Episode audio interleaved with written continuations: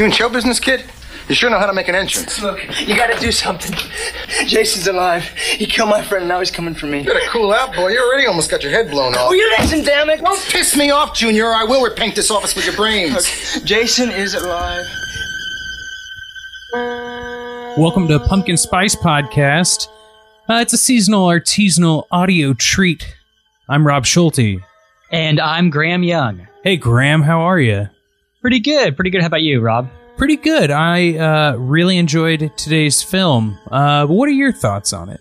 It's the shortest film in the franchise, so this might be our shortest episode in the series.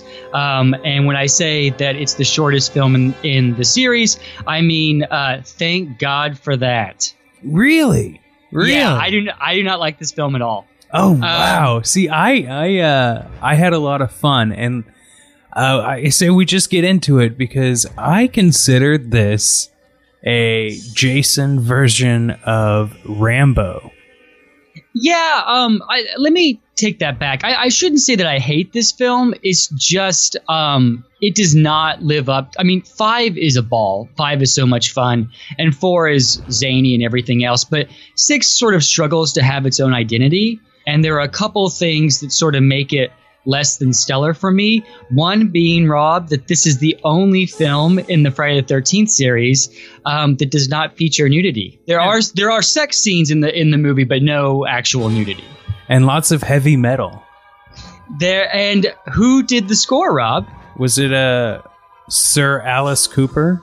That's correct. I shouldn't say that he orchestrated the score. He just uh, performed two songs for the soundtrack. That's almost the same thing. Yeah, sure. I, I just wanted to, you know, make sure I get all my uh, ducks in a row here. You think you can give me that 30 second summary? Dude, I can do it in five. It's it's basically you want to get the clock going. And go. Jason is resurrected by lightning. He kills a bunch of people, and then he's uh, he drowns in the river or in the lake, in Camp Crystal Lake. That's about it. And he Um, doesn't even really drown because his eye opens at the end. Because at Yeah, this he re- point, he is a supernatural being. Bringing back Jason was a directive delivered down to the producers from Paramount. They were like, screw that stuff with Tommy Jarvis. We don't care about Tommy Jarvis. Everybody knows Jason, so let's stick with that. Yeah. And so with this film, the whole passing of the torch from Jason to Tommy Jarvis was never fully executed. kind of a misstep, especially since it was three different actors. Yeah, it's it's Although kind of, Feldman was in two movies. Yeah, and Feldman's great. Um, I kind of uh, made a comment that I thought that Corey Feldman was was weird, I just thought it was way out of line. and I never meant that in a negative way. I think that being weird makes you cool. Well, and it was also Corey- kind of Corey- like a standout, like, oh, that's weird. Corey Feldman's in this movie. Yeah, sure. And he's I honestly think he's a great actor. Um, and he's a, an, an actor that I really admired as a child. You know, and, I really admire him as a musician. Well, you know what? Um, whether you like the music or not is really not important. I think that Corey Feldman right now is sort of the the ultimate underdog, and you have to really appreciate his story and everything he's gone through um, in his past. And he just seems like a genuinely pretty cool guy and weird, but I mean that in a very positive way. Hey, man, if I was in those shoes, I would probably be walking a very similar path. Corey would, has handled it better than I would have. I'll say that. that very, So, good on you. And to bring it back to Friday the Thirteenth, I think that Corey is the best actor to portray um, Tommy Jarvis. Um, let's be honest, the actor that plays him in this film, uh, Thom Mathews, you know, he's one of those actors that has the looks, but not necessarily the acting chops. he emoted a little bit better than Middle Jarvis. The guy that plays Tommy Jarvis in the fifth movie really has that insanity thing going, but um, in episodes five and six, he's kind of a wasted character. He doesn't do too much. Yeah, so much potential. Like getting back to that original thought I had, this is like a Rambo movie. Yeah, know? I want you to go into this a little bit, Rob. Eh, Okay, so there's two sides of it. The first and most blatant side is Tommy Jarvis is stopped by the cops and is like told you're crazy, we don't want you in our town, and is then escorted to the ends of the city and he escapes and it's a halfway police hunt, halfway survival movie after that. And although it goes into the horror movie side of it. Like the Tommy Jarvis surviving small town cops, and then like instead of a small militia, it's Jason. It's like it's very entertaining, you know. Like I mean, I love Rambo, and I found that to be very fun. And you know, if you look at it from Jason's point of view too, it's like, oh, I'm brought back to a world that all I know is killing, and all they want to do is kill me. And so I'm just going to attack, and that's uh, maybe that's a bit of a stretch. No, it's not at all. In fact, I'm really glad that you're bringing this up because I didn't see that at all after rewatching the film. Um, but now you, you make a uh, a compelling argument for the uh, the parallels with Friday the Thirteenth Part Six and Rambo. Uh, I'm sorry, First Blood. That's true. Yes, first we can blood. all, and we'll get all. We can go into that later as far as like film titles. You're asking for trouble around here, friend.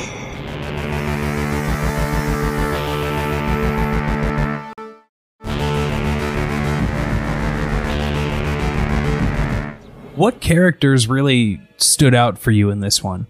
The only one that's that, that's really great in my opinion is Megan, played by Jennifer Cooke. Yeah, Um, strong choices.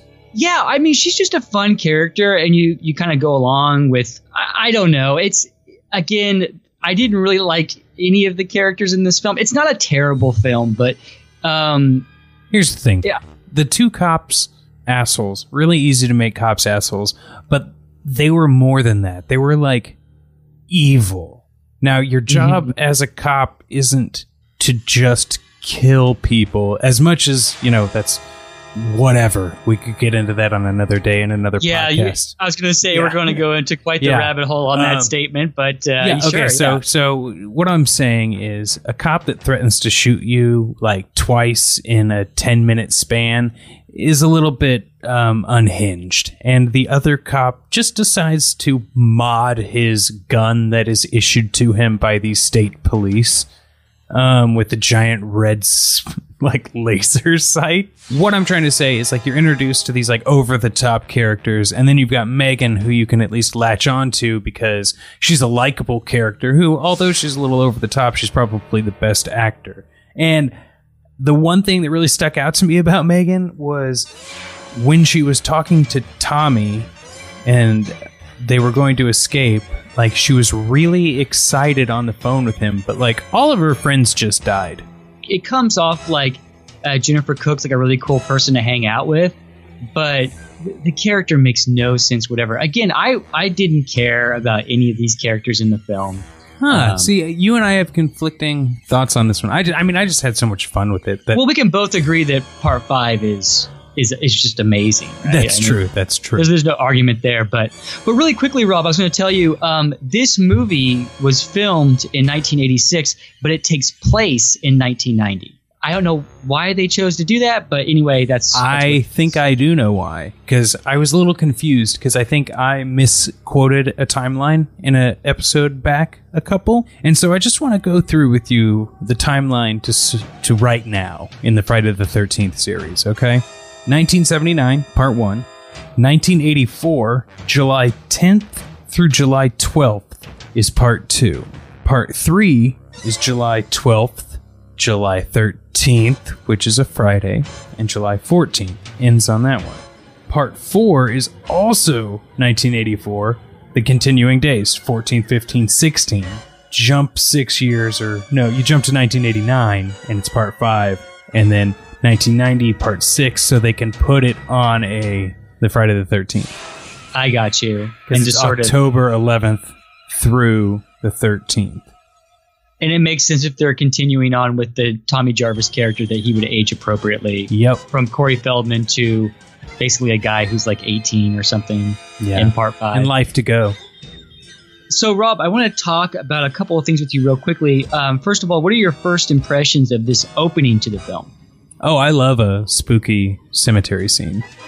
Well, the thing about it is, this is such a mixed bag because I both sort of love uh, the opening to this film, and it, and I'm sort of confused or frustrated by it at the same time. And the reason I'm frustrated with it is because if Tommy Jarvis would have never dug up Jason's grave and opened up the casket and shoved a metal rod into his heart, and of course, it's struck by lightning, which resurrects Jason. Then none of this would have happened. That's If true. he just would have, if he just would have stayed away from the cemetery and got on with his life. So we, what we get in the opening of this film, um, it was all shot on an on a set, and it it's got you know fog and rain and lightning, and it's real atmospheric. And then we get a James Bond like spoof. yeah. I guess they were big fans, and Took you out of it? Is that what you're saying?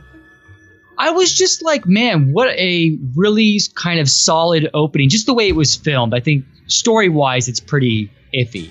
But just the way it was put together, um, I thought that was really well done. And then sort of to just throw that in there and be like, oh, yeah, I'm not that scared. And just, yeah, it, like you said, it takes you out of the movie.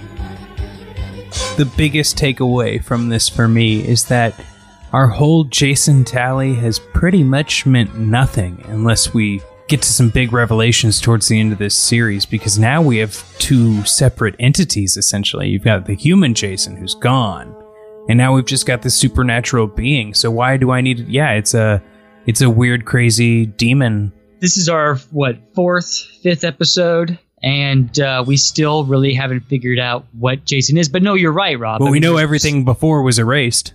True.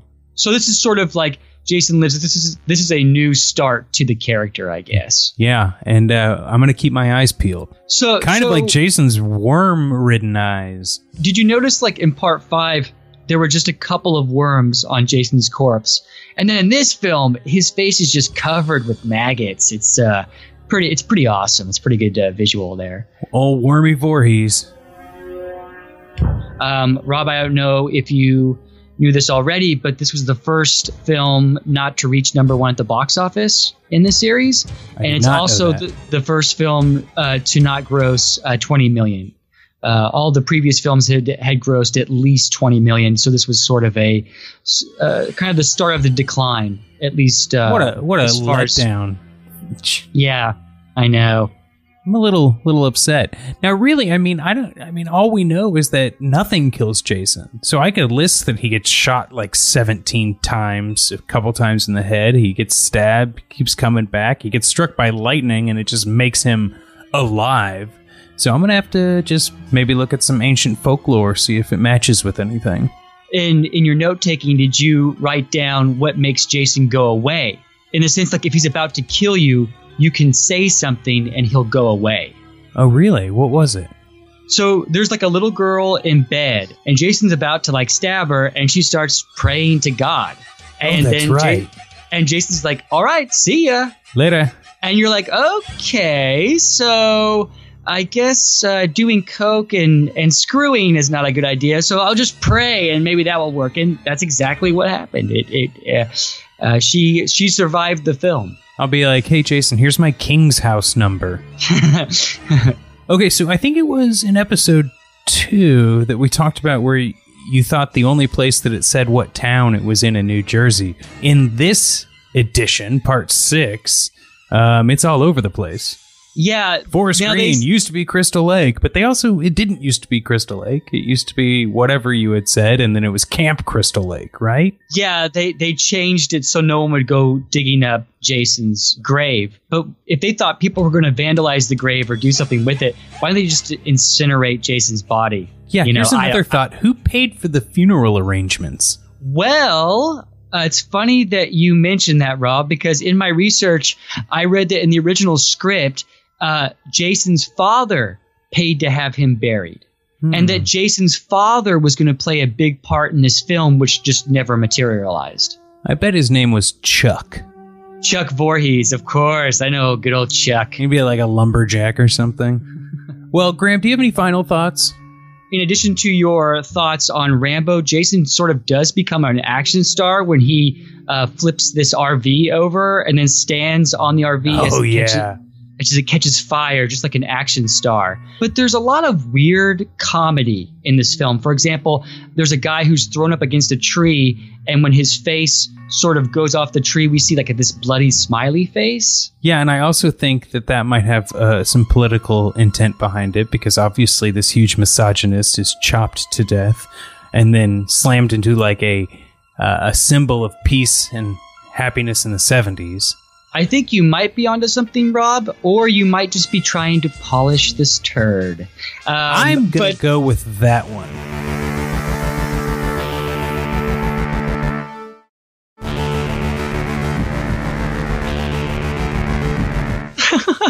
But you you've had some really great thoughts on this film. This movie touched you a little bit more than it, it had an effect on me. Um, just one other quick note. Um, again, sort of going with the weird sort of dark comedy in this film. Um, I don't know if you noticed this, uh, Rob, but there's like the gravedigger. And he's like uh, a big kind of a boozer, and he's drinking all this whiskey. And he's like, "What does that guy think I am? He thinks I'm some kind of fart head." and then they cut to all these kids going, "Yeah!" And you're like, "That is the most bizarre, like, comical cut." In a Friday the Thirteenth movie, it makes no sense, like tone wise. It's it's funny. I mean, it's it's entertaining, but you're you're left kind of scratching your head. So, Rob, before we end the episode, let me ask you just real quickly. Um, so we've watched now six Friday the Thirteenth movies. Where does Part Six rank for you? I would say three. Okay, what's what's your favorite so far? Um, I think I'm gonna go five, two, six, one, four.